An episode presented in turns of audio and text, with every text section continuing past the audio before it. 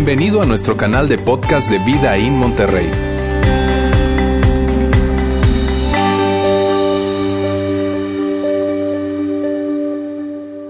Bien, muy buenos días aún, bueno, ya tardes. Gracias por acompañarnos hoy aquí en Vida In Monterrey. Es siempre un gusto, eh, para mí un placer estar en ese lugar. Eh, como hace rato no venía y cada vez que vengo hay más gente, así que no voy a suponer que me conoces. Eh, yo soy Alejandro, eh, Alejandro Mendoza, y como lo dijo Fer al inicio, si subiste al inicio de nuestra reunión, eh, soy el pastor de la sede Vidaín en Saltillo, así que gracias por, la invitación, siempre es un gusto. Y, mira, antes de saltar al tema, que es la tercera parte de nuestra serie, La Era de los Reyes, también está ocurriendo en Saltillo simultáneamente, quiero tomar solo un, momento para, para, expresar lo que significa para mí estar en un lugar que lidera un amigo y, al mismo tiempo es, un mentor para mi vida. Roberto Bautista y su esposa Sandra son, si no lo sabías, eh, son nuestros padrinos de boda. Eh, fueron eh, las personas a las que escogimos para, en nuestra época turbulenta de noviazgo, nos ayudaran. yo no sé si tú tuviste un tiempo turbulento en, en tus relaciones románticas, yo lo tuve. Eh, pero mientras eso ocurría, desarrollamos una amistad profunda, una amistad profunda al punto de que es el responsable básicamente de que yo viva ahora en México. También soy venezolano eh, y es el responsable de que esté involucrado en lo que estoy involucrado, en las dos organizaciones que, eh, en, las que servimos juntos.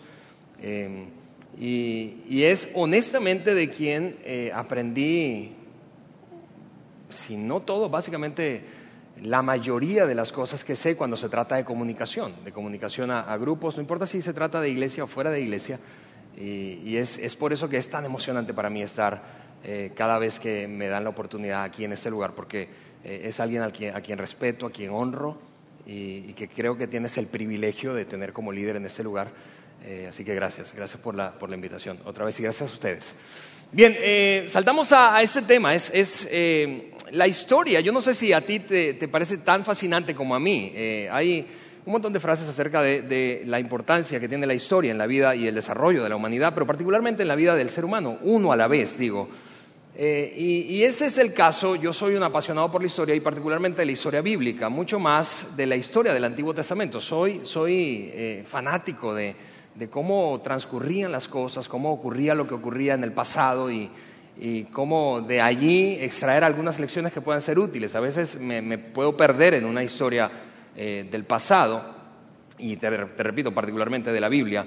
Y ese es el caso de esta serie, por eso es que eh, no podía decir que no. Yo, yo, cuando Roberto me dijo, eh, me dijo acerca de la, oportunidad y el espacio de, compartir con ustedes hoy ese mensaje, yo no podía decir que no, es una pasión. La, historia del Antiguo Testamento es una pasión y eso es lo que estamos haciendo, revisando eh, cómo evolucionó en alguna medida. Es muy larga, muy amplia, muy extensa la historia, apenas estamos tomando algunos fragmentos.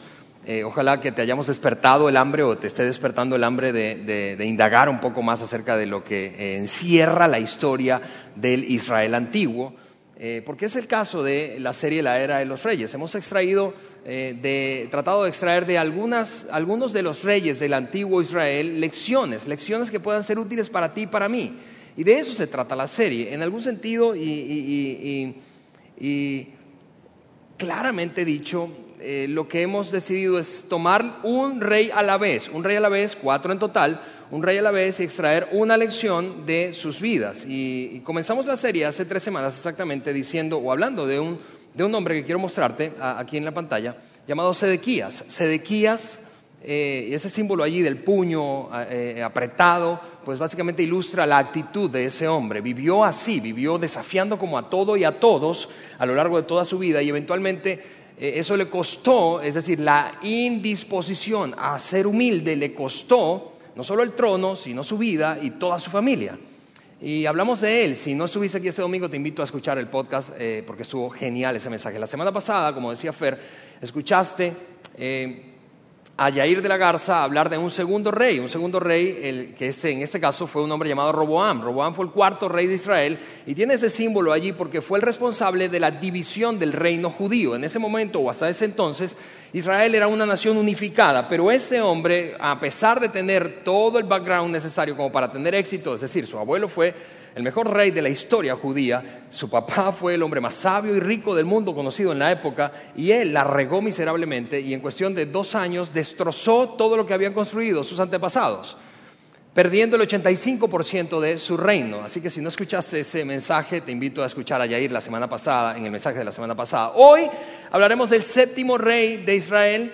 Eh, y ese hombre fue conocido con el nombre de Acab, Acab. Y ese símbolo ahí de las uvas eh, voy a dejarlo a tu imaginación, creo que le gustaba bastante el vino. Le gustaban los viñedos, en verdad, le gustaba sembrar, le gustaba el asunto de, las huertas, de, cómo plantar y tenía aparentemente, según el relato de los, eh, eh, los, que escribieron las crónicas de los reyes de Israel, le gustaba sembrar, tenía aparentemente varias posesiones, extensiones de tierra. Siendo rey, pues no era una cosa demasiado difícil. Pero Acab fue un hombre, déjame decirlo de esta forma, desde mi punto de vista y leyendo la historia, su historia, de contrastes, de grandes contrastes, grandes contrastes. Acab, por una parte, y cuando me refiero a grandes contrastes digo positivos y negativos. Por una parte, Acab reinó 22 años, en el, eh, estuvo al frente de, como monarca 22 años del reino del norte de Israel.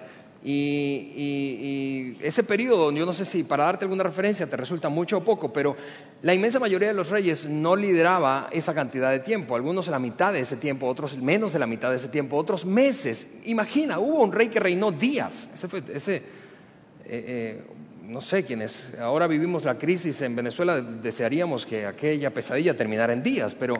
Eh, pero hubo, gente que lo hizo terriblemente mal y este hombre duró 22 años. Algo hizo bien para permanecer 22 años en el trono, siendo sobre todo el caso de que era muy, muy, muy habitual el derrocamiento de reyes por la fuerza en ese momento de la historia y particularmente de la historia judía.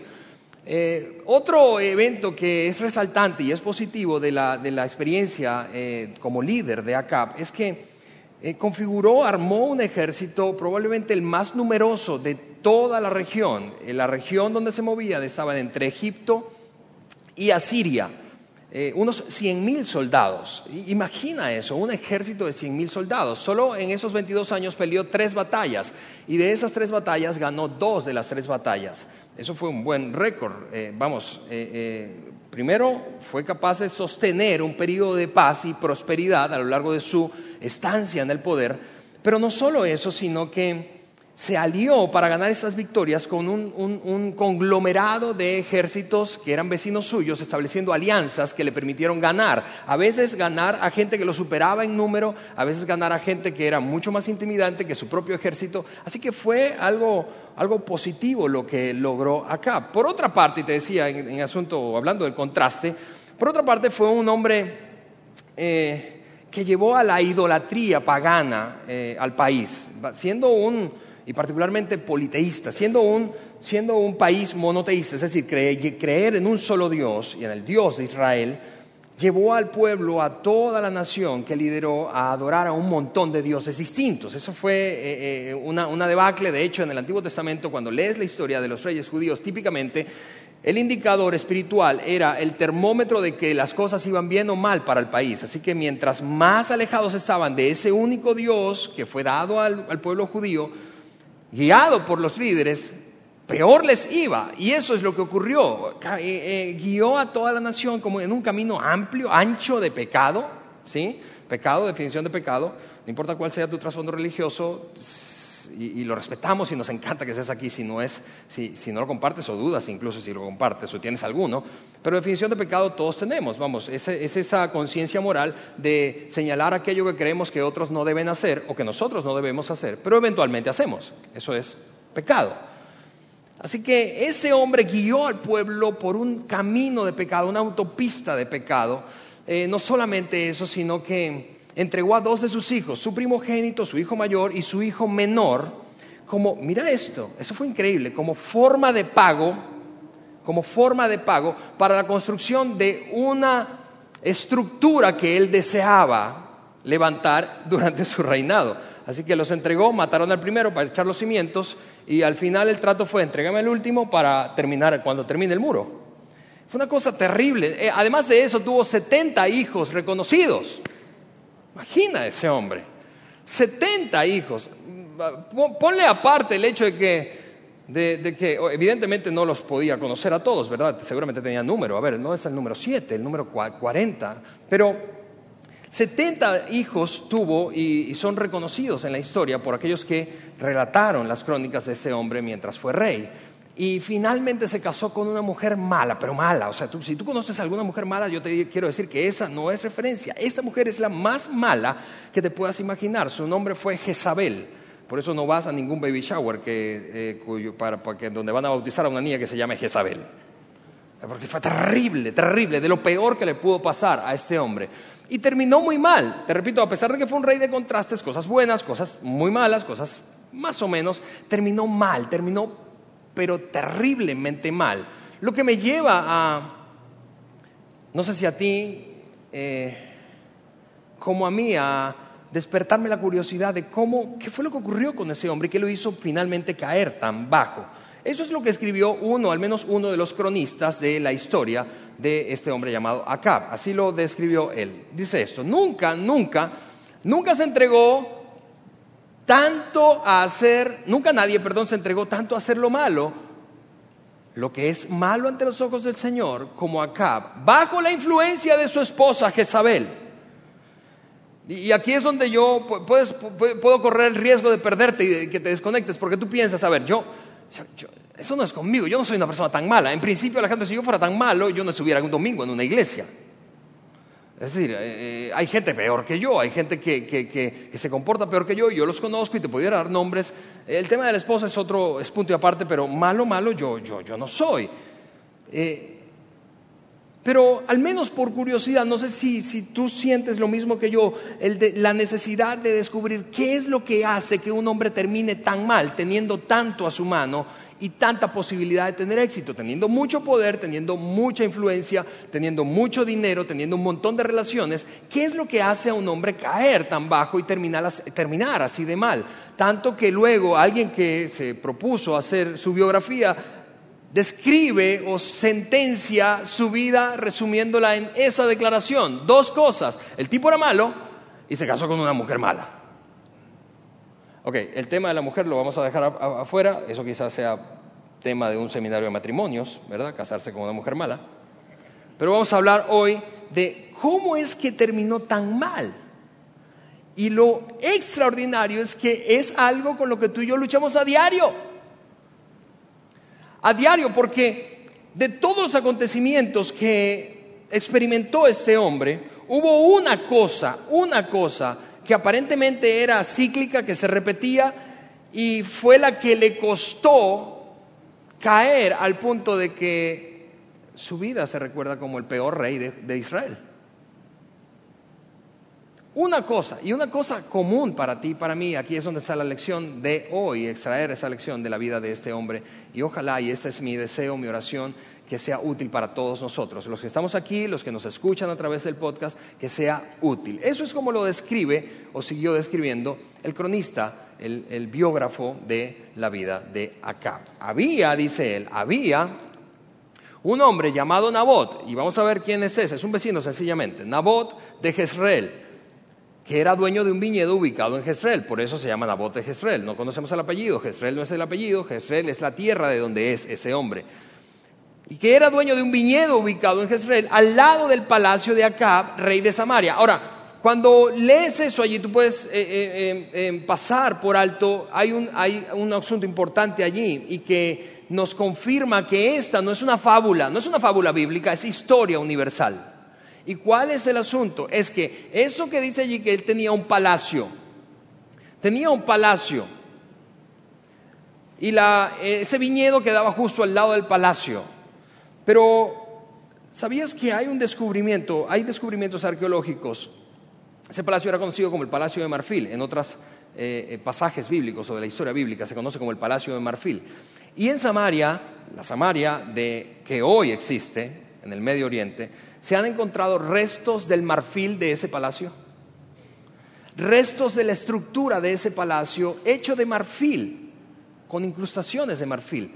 No era común que la, construcción de esa época fuera tan ostentosa. Sí, claro que había un montón de, reyes que, que, querían demostrar al mundo su poderío a través de todo lo que podían hacer, mediante el dinero, el oro, la plata que recolectaban, pero de marfil era poco común. Y ese palacio de marfil que describe la historia bíblica Hoy se han encontrado restos, así que este, repito, no es fábula bíblica, esto no es un cuento, un buen cuento de domingo, sino es historia universal. Esto ocurrió en verdad, en otras palabras. Y el cronista dice, mira, al lado de ese, de ese palacio que es ampliamente conocido, era ampliamente conocido en la época, hoy seguimos descubriendo eso, había un hombre que tenía un viñedo, un viñedo, y probablemente su terreno era más antiguo que el palacio, no lo sabemos, no hay detalle de eso.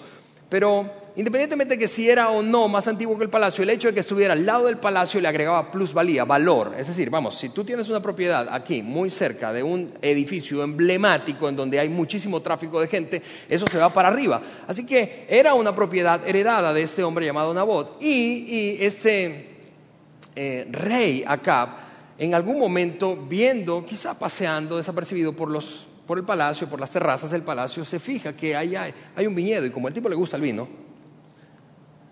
y como a él le gusta el, agro, pues la, siembra y la cosecha, él se fija y dice, ¿de quién es ese terreno?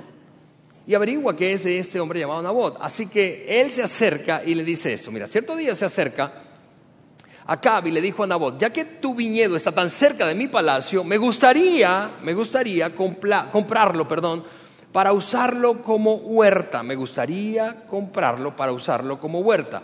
Vamos, quiero cambiarle el uso del suelo, pues. A cambio, dice este hombre, a cambio te daré un viñedo mejor, o bien si prefieres te pagaré con dinero. En otras palabras, era dueño de, otros de, otras tierras, en donde era dueño de otros viñedos, era dueño de otros terrenos, quizás no tan cercas, tan privilegiados en términos de ubicación como el de Nabot, que era al lado del palacio real, pero tenía otros territorios con los que podía negociar. Y empezó él a, experimentar un deseo de tener aquello que no poseía. Aquí es donde tú y yo empezamos a identificarnos, de tener aquello que no poseemos. Porque la experiencia, la interacción que tuvo Acab con este hombre llamado Nabot, empezó a despertar en él algo que probablemente no sabía, porque es difícil saber cuando estamos batallando con ello. No se daba cuenta porque era secreto. Otros no se daban cuenta porque era secreto. Pero empezó a experimentar un deseo vehemente, déjame usar esa, esa frase, un deseo fuerte de tener aquello que no poseía hasta ese momento. ¿Hay algo de malo en desear eso que no, que no poseemos? No, hasta que se vuelve una obsesión. No, no hay nada de malo en desear lo que no tenemos, así progresamos, así alcanzamos las cosas en nuestras vidas. Pero cuando ese deseo empieza a crecer, a crecer, porque cada deseo tiene el potencial de crecer, a crecer, a crecer, a crecer, a crecer, y se convierte en una obsesión, entonces eso es un indicador de que ya no está tan bien el deseo que tengo de tener aquello que no poseo.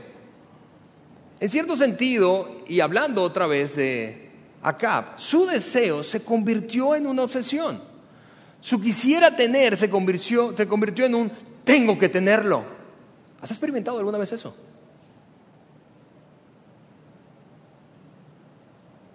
No hay nada de malo, te repito, no hay nada de malo en desear algo. Vuelvo a ser enfático.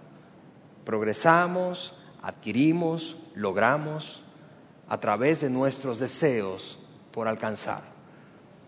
Pero cuando un deseo se vuelve una obsesión, entonces parece que sí hay algo de malo. ¿No coincides conmigo? Otra vez, ante la pregunta, ¿hay algo de malo? Mira, te voy a poner un ejemplo. Eh, imagina que hoy al salir de aquí vas a, a una tienda departamental, supongo que vas a Costco.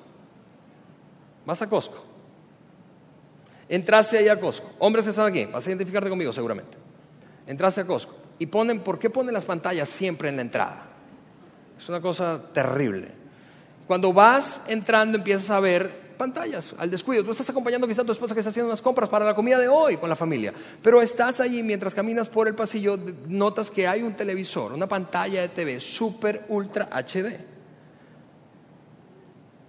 con el 40% de descuento, a meses. Y tú dices, ok, a ver, en, casa, y ese es el tamaño que la deseas, 60 pulgadas. Y cuando, perdón, y cuando empiezas a examinar, ok, la tele que tengo en casa tiene 8 años. Esa mugre se está apagando de vez en cuando y el deseo empieza, vamos, todos tenemos deseos. Y está bien, está mal, está mal tener deseos, no, pero cuando los deseos se convierten en obsesión, cuando no puedes salir de la tienda, cuando sales de la tienda estás pensando en la tele, o como con mi, hijo, ahora que hay una fiebre de un juego, una aplicación de un juego que se llama eh, Clash Royale, quizás si tienes hijos están jugando eso, quizás si, quizás tú estás jugando eso, eh, pero eso es lo que a veces yo juego con Andrés. A ver, esta conversación que vamos a tener, quiero que sepas que debe ser de algo más que solo de Clash Royale. Y entonces él dice, ok, déjame pensar, papá, ¿qué podemos hablar que no sea de, no sé, de Valkyria, que es un personaje del, juego? O, o del bebé dragón eh, eh, es, decir, esa obsesión, esa obsesión que me lleva a no ver nada más y llegar, y, mira, eso podemos pensar en cosas, podemos pensar en cosas, podemos pensar en personas.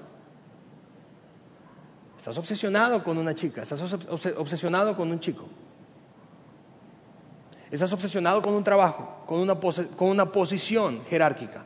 Estás obsesionado, obsesionado con un título, obsesionado. No hay nada de malo en desear, no hay nada de malo en desear, pero como en la vida de acá veremos que cuando el deseo se convierte en obsesión, llegamos a creer por alguna razón que para ser felices necesitamos algo.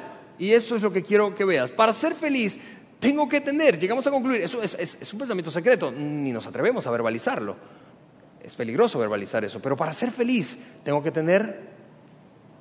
A ver, si tú lees esa frase, ¿Qué pondrías en la línea? ¿Qué pondría yo? Para ser feliz tengo que tener. Si tú y yo vemos esa frase y decimos, bueno, secretamente tendría que reconocer que ahí yo pondría una o más cosas. Probablemente la historia de acá sea útil para ti, sea útil para mí. Porque eso que, ese deseo que se convierte en una obsesión, se traduce en una palabra, una sola palabra que fue el gran asunto que le costó la vida, el reino y todo lo que había logrado a Acab. Una palabra que no es muy usada hoy, una palabra que incluso parece como rara, parece, eh, tiene probablemente una connotación religiosa muchas veces. Esa palabra es codicia, codicia. Cuando tú lees la Biblia, te das cuenta que la palabra codicia aparece al lado de otras palabras, otras palabras que tienen una connotación muy negativa, por ejemplo, adulterio, robo, asesinato, y, uno dice, a ver, pero ¿cómo puede estar al lado de esas palabras? No, no son sinónimos, no, de ninguna manera son sinónimos, pero cuando aparece esa palabra, generalmente está rodeada de otras palabras que tú y yo, a las que tú y yo le damos una connotación súper, súper, súper negativa, a diferencia de la codicia, y voy a mostrártelo en un momento pero súper, súper negativas y consideramos pecado, consideramos, vamos, ¿te acuerdas la definición de pecado? Eso que yo creo que alguien no debe hacer, que yo no debo hacer, pero que eventualmente hacemos. Eso es pecado, sin importar cuál sea el trasfondo religioso, todos, todos tenemos una conciencia moral que nos lleva a pensar, esto no está bien, eso no está bien, esto, esto, es incorrecto, esto es inapropiado, eso no está bien, eso no es justo. Bien, bien, esta palabra codicia en la escritura bíblica está regada o rodeada más bien de otras palabras que no dudaríamos tú y yo en decir, claro que es pecado eso. ¿Por qué? La cosa es que hemos, ¿qué es lo que hemos hecho con la codicia? Es que hemos convertido, hemos tomado, tomado un pecado y lo hemos convertido en un valor cultural. Hemos tomado un pecado desde el punto de vista de definición bíblico, desde el punto de vista de definición moral inclusive. Hemos tomado un pecado y lo hemos convertido en un valor. Un valor. Déjame darte ejemplos de eso. En vez de decir codicia decimos empuje. En vez de decir codicia, decimos, esa persona tiene, tú sabes, tiene, eh, eh, ansias de alcanzar cosas. Esa persona tiene, es, orientado al logro. Esa persona, y, lo contrario, al contrario también es, muy, muy, fácil verlo. Cuando vemos a alguien que no, como que no, no tiene hambre, pues, decimos, oye, pero esa, esa persona sí es, es conformista.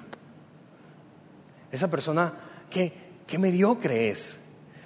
Eh, eh, te das cuenta que el cambio es sutil. Y vuelvo a decirte, no, no, no quiero de ninguna manera darle una connotación negativa a tus deseos y mis deseos. ¿Por qué? Porque te repito, todo lo que logramos en alguna medida lo logramos en base a impulsos internos que se llaman deseos. Quiero aquello y lo persigo.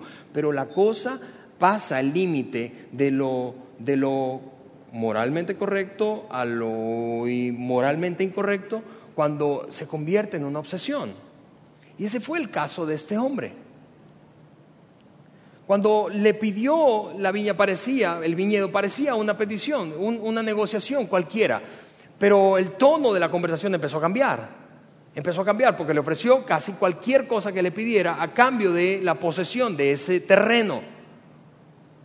Y mira lo que le responde Nabot, y aquí es donde se calienta la cosa. Pero Nabot respondió, el Señor me libre de entregarte la herencia que me dejaron mis antepasados. Y lo mismo hubieses respondido tú o yo probablemente. Sin necesidades económicas, tú y yo no hubiésemos entregado una posesión que heredamos de nuestros padres. Entonces, el relator de, ese momento escribe esto. Entonces Acab regresó a su casa enojado y de mal humor por la respuesta de Nabot y se acostó de cara a la pared y no quiso comer. Ahora, imagina la escena. Es el rey, estamos hablando del rey, el hombre más poderoso del país. Se plantea una negociación con el vato de al lado. Le dice que no porque tiene un, valor emocional, sentimental, familiar la tierra que tiene allí. Tal vez no está ganando mucho dinero, tal vez sí, no, no lo sé, pero su argumento es, me lo dio mi papá, no te lo voy a vender. Me ofrezcas lo que me ofrezcas. Y él se va en un arrebato y se acuesta mirando la pared. Imagina la escena, porque es una reacción absolutamente infantil. Eso está bien para un niño de cuatro años, ¿no te parece? Cuando no le das lo que quiere se acuesta con un arrebato mirando la, pared. Y quiero resaltar el hecho de, de, esa, de esa actitud, de mirar la pared. Porque cuando Acab hizo eso, dejó de ver cualquier otra cosa. Y ese, escúchame, ese es un indicador de que solo vemos aquello que no tenemos. Es una ilustración el cronista ilustró la obsesión de este hombre con esa frase. Se acostó de cara a la pared. No quiero saber más nada. Esto es lo único que me ocupa, lo único que me importa, lo único que me quita el sueño, lo único que me angustia. no, quiero comer, no, quiero hacer nada. Es una reacción súper infantil, es una reacción de inmadurez, pero es una reacción que es consecuencia de una obsesión de tener aquello que no poseo. ¿Ves? Eso es codicia. Quiero eso a toda cosa, no me importa lo que me cueste, no me importa lo que tenga que hacer, no me importa que, que, deba mover cielo y tierra, lo quiero, lo quiero, lo quiero, lo quiero, lo quiero, lo quiero. Así es que ocurre, o déjame usar esa, frase, la anatomía de, una, de la codicia es así. Deseas tanto una cosa que ya no puedes ver ninguna otra cosa déjame decírtelo de nuevo, deseas tanto una cosa que ya no puedes ver ninguna otra cosa. Y sueñas con eso. Y hablas con quien puedes hablar de eso, hablas de eso. Porque lo que pasa con la codicia es que algunas veces no podemos hablar de ese deseo. Y eso nos consume todavía más internamente. ¿Por qué? Porque si habláramos de eso con algunas personas cercanas a nosotros, nos dirían, ¿qué onda? Estás como, eso está como fuera de proporción. ¿Sí? Un deseo vehemente, profundo, que me impide ver lo que tengo, que no me deja ser agradecido, que no me deja valorar lo que, lo que he obtenido, lo que he alcanzado hasta ese momento, porque quiero aquello que no tengo, quiero aquello que no tengo, quiero aquello que no tengo. Y en ese momento de la historia de Acab llegó su esposa y lo ve así. Se entera que no quiere comer, quizá pasó la hora de la comida, de la cena y no quiere comer. Y se entera y va hasta la habitación real, encuentra a su esposo de cuatro años mirando la pared. Y le dice, ¿qué te pasa? ¿Qué es lo que tienes? ¿Por qué estás tan disgustado, tanto que no quieres comer nada. Y él entonces le cuenta a su esposa, se descarga con tu esposa. Recuerda quién es la esposa. El personaje de Jezabel es importante, es una mujer mala. Mala. Le pedí a Nabot que me vendiera su viñedo. El vecino aquí que tiene esta tierra tan linda. Incluso le ofrecí canjeárselo por otro mejor, pero no quiso, le contestó Acab. Y ella le dijo, en parte para poner las cosas en perspectiva.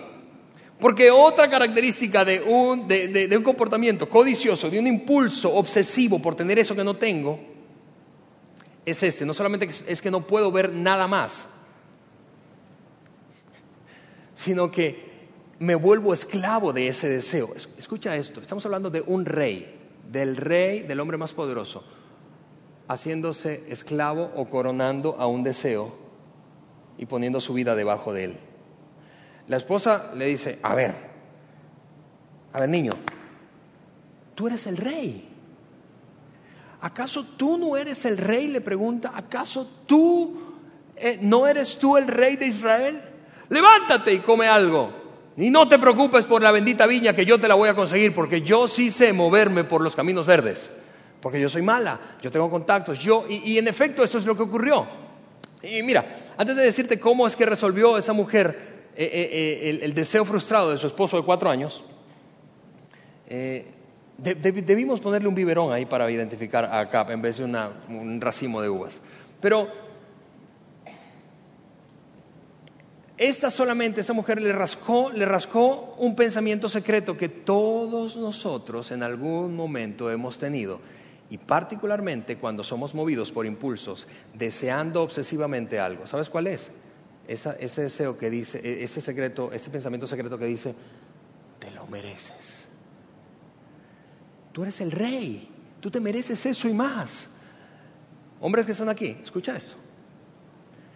Sobre todo cuando tú estás trabajando excesivamente, sobre todo cuando tus esfuerzos están dando resultados, o incluso cuando no, pero cuando estás desgastándote. Tú y yo podemos tender a repetirnos ese secreto, ese pensamiento secreto, que es, es una mentira, por cierto. Te lo mereces. Oye, tanto trabajar, tú te mereces eso. Tú te mereces esa tele y más. Vamos, eso no es, no es, no es una cosa, no es un secreto esa idea que nosotros tenemos internamente, la idea de que nos merecemos algo. Las grandes corporaciones de mercadotecnia la han explotado, esa idea, durante años. ¿Qué es lo que te dicen las tarjetas de crédito cuando te llaman? Porque usted se lo merece. ¿Qué es lo que te dice el tipo de resort del RCI? Tú te lo mereces. ¿Qué es lo que te dicen las tiendas, aun cuando no usan la frase? Tú te mereces ese, ese estilo de vida. Todo estaba bien. Imagina esto: una pareja que tiene un bebé, vive en una casa, una casa bien, una casa que compraron con sus ahorros, esforzándose con el fruto de su trabajo, y todo está bien. Y ella está embarazada. Hasta, todo está bien hasta que van a visitar a unos amigos que tienen una casa más grande. Y ella sale diciendo: No, no puede ser posible. Nosotros necesitamos más espacio y empieza a encajarse un pensamiento que se convierte en una obsesión. No puedo ser feliz a menos que tenga eso. No puedo ser feliz a menos que tenga aquello. No puedo ser feliz a menos que tenga a esa mujer. Escucha, es como muchas veces ocurre en las relaciones de adulterio. No puedo ser feliz a menos que tenga a esa chica. No puedo ser feliz a menos que tenga a ese hombre. No puedo ser feliz. Y es algo extraordinariamente común, pero como no es culturalmente o políticamente correcto y culturalmente no es visto como mal, te repito, hemos convertido eso, que, es la codicia, un pecado desde el punto de vista bíblico, en un valor cultural. Entonces es muy difícil, es muy difícil saber cuándo estamos fuera de control cuando se trata de nuestros deseos personales. Y Dios dijo, punto, se acabó. Así va a ser. Porque mira, salió esa mujer de allí, ¿te acuerdas? Con su plan diciéndole, tranquilo, yo te voy a resolver eso. Deja de llorar como un bebé y ve a comer. Yo lo voy a resolver. ¿Qué es lo que resolvió? Movió sus influencias, organizó un banquete enorme, puso ahí sentado frente al rey, a este hombre, el vecino dueño de la propiedad, Nabot, y cuando estaba allí le pidió a unas personas que eran, en, esa época eh, eh, les pagaban a, personas para que eh, hicieran, bueno, digo en esa época, quizá hoy igual ocurre, pero le pagaban para que difamaran a ciertas personas. Así que le pagó a, dos, tres personas para que difamaran a Nabot en frente de todos los invitados reales, diciendo que él estaba conspirando contra su esposo. Esos hombres pagados llegaron al banquete, hicieron eso y todo el mundo dijo, pues ni modo, apresado y lo ejecutaron. Y cuando murió, el tipo tomó posesión de la viña. Y, ese fue ese punto, ese punto, de todas las cosas terribles, de todas las cosas buenas o malas que pudo haber hecho el rey Acab, ese fue el punto en el que Dios, en la historia de ese pueblo judío, Dios dijo, se acabó, ya no puedo más con este tipo que no sabe controlar su deseo. ¿Por qué? Porque lo peligroso de la codicia es esto. Número uno, la codicia hace que corones a tu deseo como rey. Voy a ponerlo aquí en la pantalla. Lo peligroso de la codicia es que lo que tú codicias, lo que yo codicio, termina convirtiéndose en nuestro rey. Nos esclavizamos a ese deseo y decimos, no puedo estar en paz, no puedo vivir tranquilo, no puedo ser feliz, no puedo tener seguridad hasta que no tenga eso, hasta que no tenga aquello, hasta que no tenga esto otro. Y es la manera en que vivió este hombre. No puedo ser feliz, no puedo ser feliz, no puedo ser feliz. ¿Sabes cómo fue que Dios puso fin? Es, increíble, la historia de este hombre es extraordinaria, porque a diferencia de otros reyes de Israel, en la Biblia hay, mucho, mucho, mucho acerca de lo que ocurrió con este hombre y su esposa Jezabel. Pero lo que ocurrió es que Dios levantó años después a un hombre, un verdugo, a un, a un guerrero que era como un sicario llamado Jehú. Y asesinó a, este, a toda la familia, a los 70 hijos. Mira lo que pasó. Asesinó a los 70 hijos, los mandó a asesinar, les cortó la cabeza a todos, hizo dos montones de cabezas. Así que si tú crees que nuestro país es el único que ha visto, México, violencia como la que vemos en nuestros días, eso no es cierto. Dos montañas de cabezas, de 35 cabezas cada una, en la entrada principal, en las dos entradas principales del pueblo o de la ciudad capital para que todo el mundo supiera que ese, esos eran los descendientes de, de, de, Acab y que eso le iba a pasar a toda la familia de Acab. Él fue muerto luego de que se le decretó una profecía que iba a morir en batalla. Él dijo, a mí no me va a pasar eso, así que él se disfrazó de un guerrero más para que no supieran que era el rey. Y hubo una flecha perdida en batalla que lo hirió y cayó tendido muerto. Lo echaron en una carreta y entonces lo llevaron a un lugar en donde lavaban las carretas llenas de heridos y los perros se lamieron su sangre. Su esposa fue asesinada por ese verdugo del que te hablaba, que se llama Jehú, se llamó Jehú, la aventó por la, azotea de una, casa y los perros se comieron su cuerpo. Imagina eso, eso es una cosa espantosa, pero todo fue una sentencia divina. Un hombre llamado Elías dijo, así va a estar. Tú vas a morir y vas a morir en, batalla y los perros van a lamer tu sangre y tu esposa, por cierto, va a morir y los perros no solo van a lamer su sangre, sino que se van a comer su cuerpo. Y esa fue la sentencia divina por deseos descontrolados. Y claro hasta que tú puedes pensar, eso es demasiado exagerado, Alejandro, eso es, eso es extraordinariamente radical. Y yo puedo validar eso, es cierto. Estoy de acuerdo contigo, es exagerado. Pero creo que hace notar el punto, ¿no es cierto? Es tan exagerado que es imposible pasarlo por alto. Uno piensa, no manches. Eso fue el resultado de su codicia. Es, decir, para el lector, para el, para el que escucha la historia, yo creo que la reacción natural es, no, no, no, no, no, yo no voy a permitir que mis deseos se conviertan en mis reyes. En segundo lugar, lo peligroso de eso es que comienza secretamente, pero eso se manifiesta público, en público luego. Y es difícil, es difícil saber cuando tu, tu deseo, mi deseo, cuando nuestros deseos están tras traspasando la línea de lo moralmente correcto hacia esto que se llama codicia, hacia un deseo descontrolado, obsesivo. Pero vamos, creo que tú y yo, al escuchar la historia de este hombre, me parece que una pregunta obvia que salta para ti, para mí es, ¿qué estoy yo persiguiendo? ¿Qué estoy yo persiguiendo? Y particularmente, que no sabe nadie más. Porque lo público tiene un poder. Es que lo público me mantiene como encarrilado. ¿No es cierto? Sin importar cuál sea tu formación religiosa, vamos, sin importar cuál sea tu sistema de creencias, lo público, cuando tú haces público un asunto, los ojos están sobre ti. y entonces te mantienes encarrilado o es menos probable que te descarriles. Y que ese deseo te atrape y te empuje a tener un final triste. ¿Qué estás, qué estoy deseando, persiguiendo secretamente? Que nadie más sabe. La, historia de este, de este rey creo que resalta una batalla diaria que tú y yo tenemos. Una batalla diaria. Cuando vemos gente que avanza más rápido que nosotros, que alcanza cosas por las que nosotros hemos luchado, que disfruta de una relación que nosotros no disfrutamos, o del trato en una relación que nosotros no disfrutamos, que logra más que nosotros, que parece tener más. Tú sabes, en tiempos de redes sociales uno ve las fotografías y uno dice, ¡Ah! esta gente parece perfecta de película. ¿Sí? Por eso ahora los chicos millennials y, y, los generaciones Z que nacieron después del 2000 tienen un dicho y es sin filtro. Vamos, quiero algo sin filtro. No quiero que, me, que, que, que te photoshopes y que me muestres todo lo perfecto de tu vida. Pero eh, la cosa es que el mensaje y la lucha constante que tú y yo tenemos es muchas veces en contra de nuestros propios deseos, deseos que se convierten en una obsesión y que eventualmente nos dominan, convirtiéndose en pequeños reyes en nuestra vida. Y no podemos ver nada más y como Nabot no nos vamos a tirar en contra, dándole la espalda a todos y mirando la pared de nuestra cama como un niño de cuatro años. Pero tú y yo, tú y yo luchamos con deseos, con deseos, con deseos, todos nosotros. La cosa y la pregunta para hacernos es, ¿qué estás persiguiendo que nadie más sabe? Estás persiguiendo que nadie más sabe? Que tu esposa no sabe, que tu esposo no sabe, que tus padres no saben. ¿Qué estás persiguiendo? ¿Sabes cuál es la solución para para controlar esos deseos que se han salido de control y son una obsesión? La solución es igual de impopular que la palabra codicia.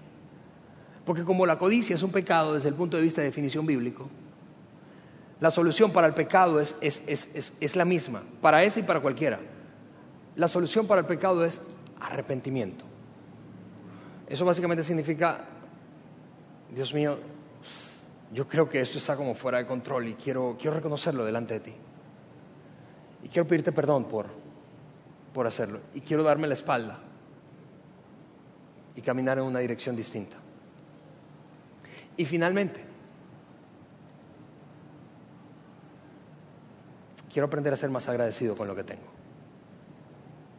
Porque un corazón agradecido desea menos.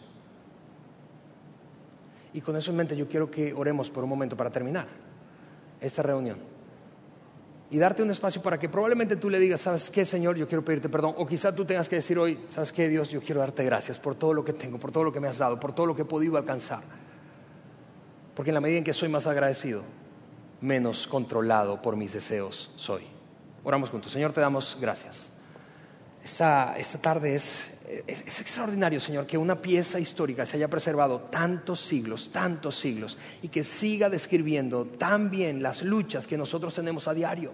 Es una cosa extraordinariamente fascinante y te damos gracias por eso, Dios. Y yo quiero pedirte por cada persona que hoy está probablemente batallando con deseos que se han salido de control, ayúdales, Dios, ayúdales, ayúdales a experimentar tu perdón, tu compañía, Señor, tu auxilio y ayúdanos a todos nosotros a ser cada vez más y más agradecidos, porque en la medida en que somos más agradecidos, más probable es mantener por el carril a nuestros deseos. En el nombre de Jesús. Amén. muchísimas gracias otra vez, Robert. Gracias por haber escuchado este podcast de Vida en Monterrey. Si deseas escuchar estos mensajes en vivo, te invitamos a que nos acompañes todos los domingos a nuestro auditorio. Para más información sobre nuestra ubicación y horarios, entra a vidainmty.org o síguenos en nuestras redes sociales como Facebook, Twitter e Instagram. Nos vemos la próxima semana.